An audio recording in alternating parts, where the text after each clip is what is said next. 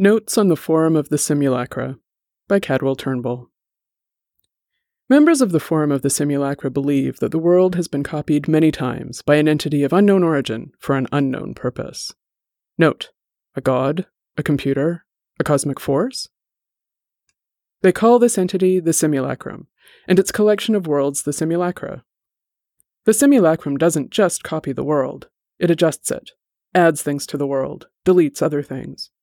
But its most terrifying power is its ability to alter meaning, to change what people care about or find interesting, or the very relationships people have to things, to other people, to themselves.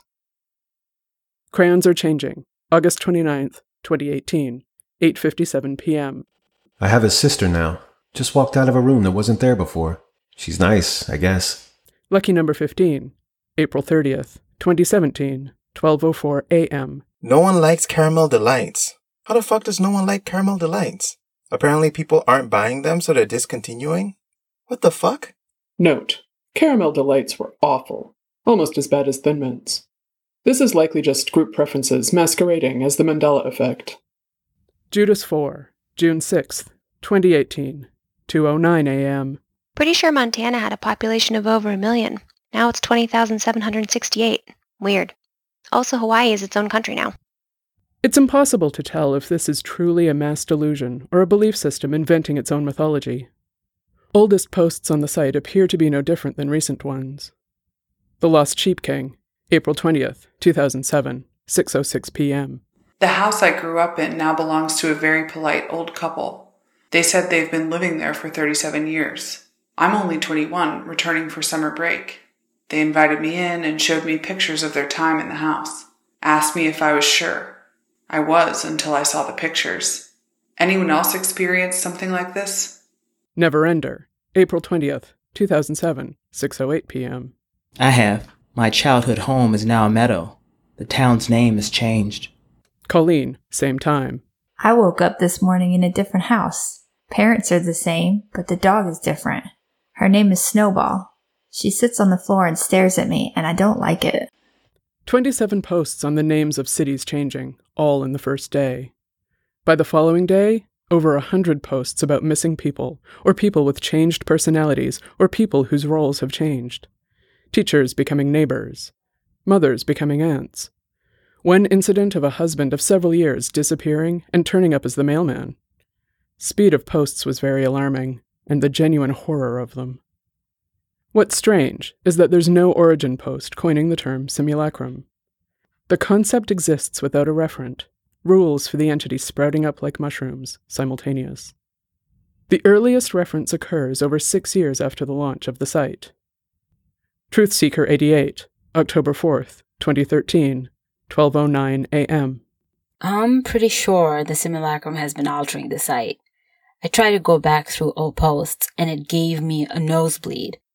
Anyone else getting nosebleeds?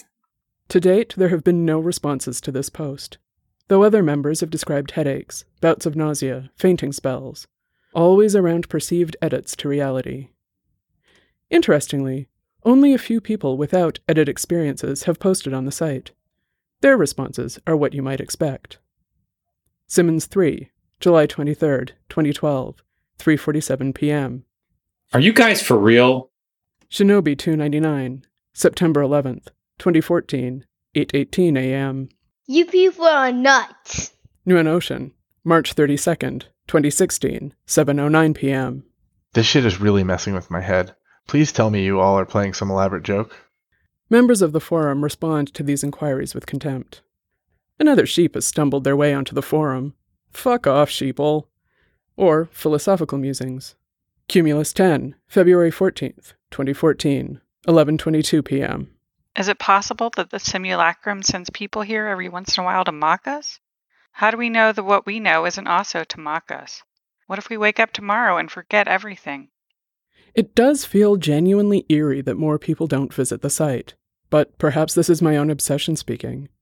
Most people probably dismiss the site entirely, and why wouldn't they? There are only a handful of active users at any given time. Private conversations with members have proved fruitless. Everyone is fully committed to the ruse, or they truly believe what they are saying. Perhaps convince someone to meet in person? I've been researching the site for months, and still have not gotten any closer to understanding why it exists. With each day, I gain less clarity, having forgotten why I started this research in the first place. I write these reports and journals and notes and leave them all over my apartment, with no idea why I am writing them or who I might want to read them. Each note begins the same, but morphs as I continue, until the thing before me fills me with horror. These notes are all punctuated by the same symbol, a circle with arms, a serpent around an apple, an all-seeing eye? I never remember drawing the symbol, and have difficulty describing it. When I sleep, I see it in my dreams. A door opens in front of me, and through it I can see another world, a cityscape with a massive tower, a symbol carved into its front, and a young woman whose features shift like claymation putty. Her hand is outstretched to mine, but when I try to grab hold of her and step through, everything turns white, and the scene resets.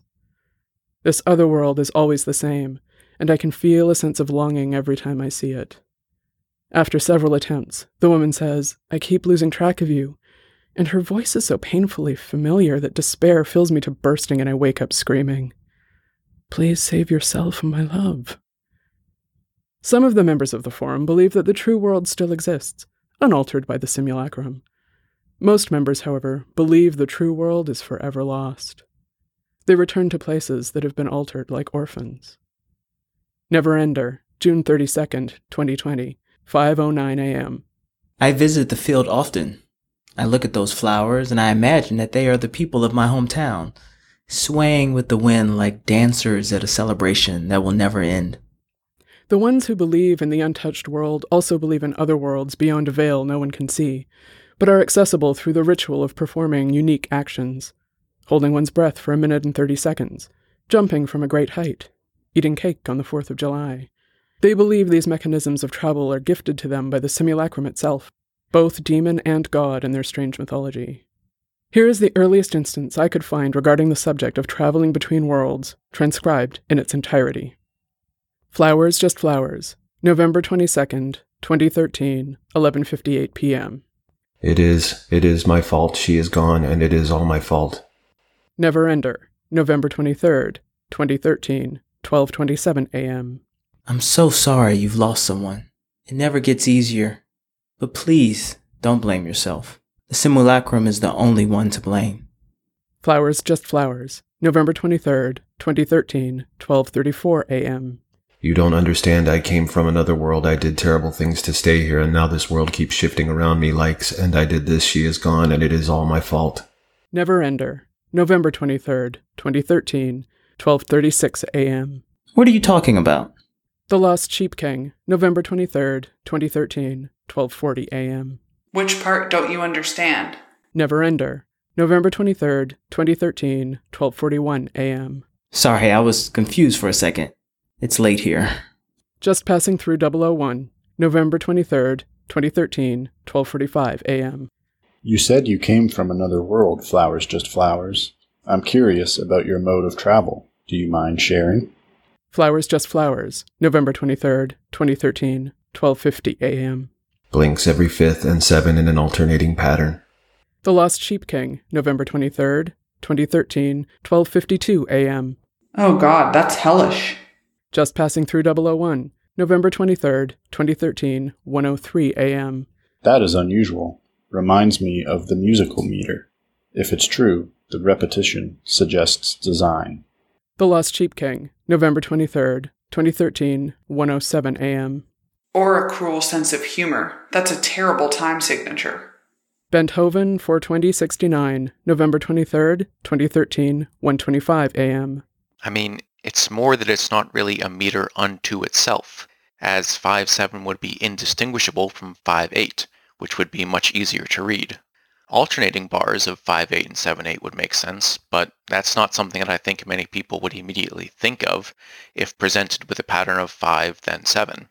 A bar of five seven could make sense in the context of another time signature conceivably, but denominators that are odd numbers are vanishingly rare. A septuplet is a septuplet by virtue of the fact that seven of them fit in whatever musical space you assign them. But if you want them to be the base rhythmic unit a bar is measured in, their function as a septuplet immediately vanishes. seven seven is just seven eight, and five seven is just five eight, or five four or five two, depending on whether you're using eighth notes or quarter notes or half notes in the notation. Now, I think we can safely rule out time signature as an explanation. The Lost Sheep King, November twenty-third, twenty thirteen, one seventeen a.m. Awesome. Thanks for the explanation. Totally needed all that. Cartographer two eighteen, November twenty-third, twenty thirteen, two thirty a.m. Yesterday I was walking down the street at midday when a young woman passed me. I thought I recognized her, so I turned around. When I did, she was farther than I thought she should be, like the sidewalk had expanded between us. I considered calling out, but I thought it would be strange. I didn't know her by name, even if I knew her. But she also stopped, and then she turned to face me in much the same way I had moments before. We watched each other as the crowd moved between us. She said, "Mother?" and rushed up to me. I tried to turn away, but she had me by the arm. She said, "Listen, you have to leave this world. It's dangerous." I shook my head. She sounded insane. She said, "Mother, your scent keeps vanishing, and I keep losing track of you." I began to tremble. I don't know why. She asked me if I recognized her. I told her to please let me go. She looked around frantically. People were staring at us. She started again, her voice lower. She said, "This world is unstable. I can get us out, but you need to come with me now." I asked her if she was from the Forum. It didn't seem like a stupid question at the time. The woman began to cry. She called me mother again, but did not finish her statement. The sun came out from behind a building behind us, and when it hit her eyes, the irises changed from dark brown to a startling green. It had to be a trick of the light, but her skin brightened too, from copper to pale white, the tears drying on her cheeks. My head started to hurt and I felt faint. The strange young woman looked around again, but this time she seemed lost. She turned to me and asked me if I knew where the Copley Tea stop was. I smiled and pointed the way. "I'm sorry. I need to lie down again." You've just listened to Notes in the Form of the Simulacrum by Cadwell Turnbull. Cadwell Turnbull is the founder and creative manager of Many Worlds. He is the author of the science fiction novels The Lesson and No Gods, No Monsters. His short fiction has appeared in The Verge, Lightspeed, Nightmare, Asimov's Science Fiction, and several anthologies, including the Best American Science Fiction and Fantasy twenty eighteen and the year's Best Science Fiction and Fantasy twenty nineteen. Turnbull lives in Raleigh and teaches at North Carolina State University. This story was read to you by M. Darusha Wehm, the Nebula Award-nominated and Sir Julius Vogel Award-winning author of the interactive fiction game The Martian Job, as well as the science fiction novels Beautiful Red, Children of Arcadia, The Voyage of the White Cloud, and the Anderson Dexter Cyberpunk Detective series. Their mainstream books include the Debbie Jones's Locker young adult series and the humorous coming-of-age novel The Home for Wayward Parrots. Darusha's short fiction and poetry have appeared in many venues, including Terraform and Nature. Originally from Canada, Darusha lives in Wellington, New Zealand, after spending several years sailing the Pacific. This reading was performed with guest appearances by Steven Ensslen, Cadwell Turnbull, Anju Manandhar, Craig Lincoln, Caroline Seabrook, Travis Lincoln, Ben Murphy, Carrie Blackburn, Josh Eure, Elisa Eure, Elizabeth Sinden Pipher, Britten Pipher, and Justin C. Key. To find out more about Many Worlds, check us out at many worlds forum dot com. Thank you for listening to Many Worlds.